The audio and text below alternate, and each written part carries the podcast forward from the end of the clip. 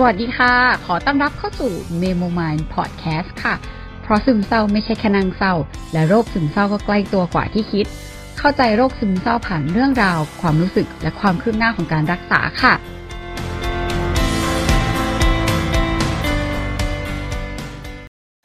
อะ ก็อันนี้เป็น 8.1 เรื่องเราอัดเรื่องเกี่ยวกับแบบที่เราคุยกับหมอไปแล้ว แล้วก็ปกติเราก็จะแยกเรื่องของ การอัดเรื่องยาเนาะอันนี้ก็เลยเออเอามาเล่าอีกทีหนึ่งเรื่องของยาก็เออหลักๆอาการเราที่ดีขึ้นมาก ๆ เนี่ยหมอก็เลยเออไม่ได้ไม่ได้จะแบบเพิ่มยาหรืออะไรแต่ว่ายาที่เรื่องแบบใจสั่นเรื่องนอนไม่หลับก็คือ เราก็บอกหมอว่าเออเราไม่ได้กินแล้วหมอก็ไม่ได้ให้มา แล้วก็ครั้งนี้ก็ให้เซอร์ทาลีนมาเหมือนเดิมกินเม็ดครึ่งถูกกลางคืนเหมือนเดิม แล้วก็ หมอนัดอีกทีคือเป็นห้าอาทิตย์ อืมก็เดือนนิดๆอืมก็ถือว่านานขึ้นมาอีกหน่อยหนึ่งเพราะว่าตอนปกปกติหมอก็จะเริ่มแบบเออเป็นหนึ่งเดือนแล้วทีนี้ เราก็เลยถามหมอว่าโอเค มันก็เริ่มแบบเหมือนแบบได้กินยาน้อยลงแล้วอะไรอย่างนี้ อืม แต่ว่าเราดีขึ้นแล้วก็เราจะได้แบบมีโอกาสแบบหยุดกินยาเมื่อไหร่อะไรเงี้ยหมอก็แบบอุ้ยก็เร็วๆนี้แหละ เราก็เลยถามว่าแบบเร็วๆนี้นี่คือมันมันเร็วๆไหนเนี่ยหมอมันแบบแค่ไหนอะไรเงี้ยเออเขาก็เลยบอกว่าแบบเขาก็เลยอธิบายให้ฟังว่า มันมันจะมีนิดนึงตรงที่ว่าโอเคเดี๋ยวอีกสักพักดูไปก่อนประมาณแบบ อาจจะต้องสองสาเดือนหรืออะไรยังไงเดี๋ยว อาจจะมีลดยาแต่ว่าทางนี้ทางนั้นคือ หมอบอกว่าปกติแล้วแบบโดสของยาหรืออะไรมันควรจะกินให้ครบหกเดือน ซึ่งหมอก็ดูประวัติเราย้อนมา คือเราเพิ่งเจอหมอคนนี้นะ หลังจากที่ย้ายโรงพยาบาลเนาะก็ประมาณสักตั้งแต่กันยาก็ประมาณสักสามเดือน อืมก็เหมือนแบบ อาจจะต้องคงยาแบบนี้ไว้ประมาณสักหกเดือนแล้วก็ลดยาลงได้ แล้วพอลดยาลงเนี่ยหมอบอกว่าจริง ๆ อะไรแบบนี้มันควรกินเมนเทนไว้ประมาณสักปีหนึ่งแล้วเราก็แบบหมอแล้วมันจะแบบแน่ใช่ไหมแบบมีคนบอกว่ากินแล้วมันจะแบบว่ามีผลต่อสมองต่อประสาทแบบ สมองเสื่อมอะไรเงี้ย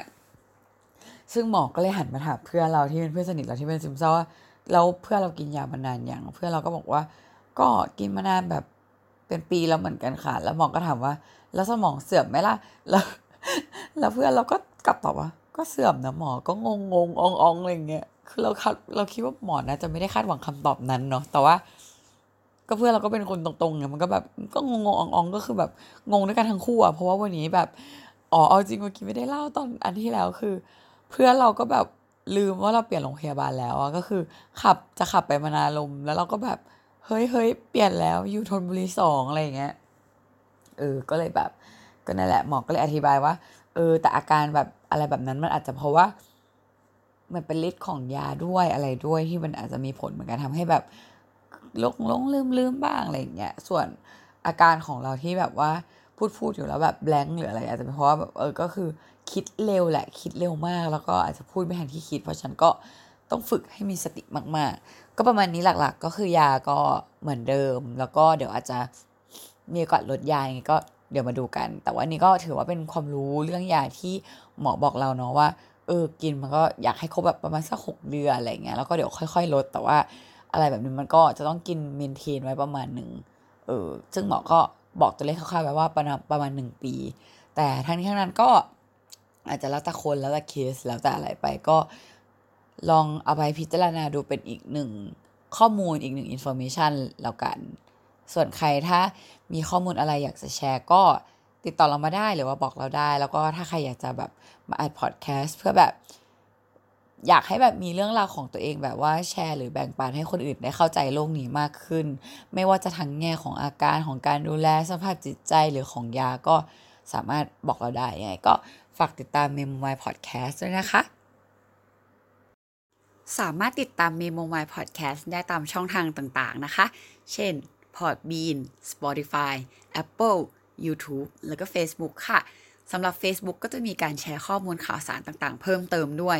ยังไงก็อย่าลืมติดตามแล้วก็เป็นกำลังใจให้ Memo My Podcast ด้วยนะคะ แล้วพบกัน EP หน้าค่ะ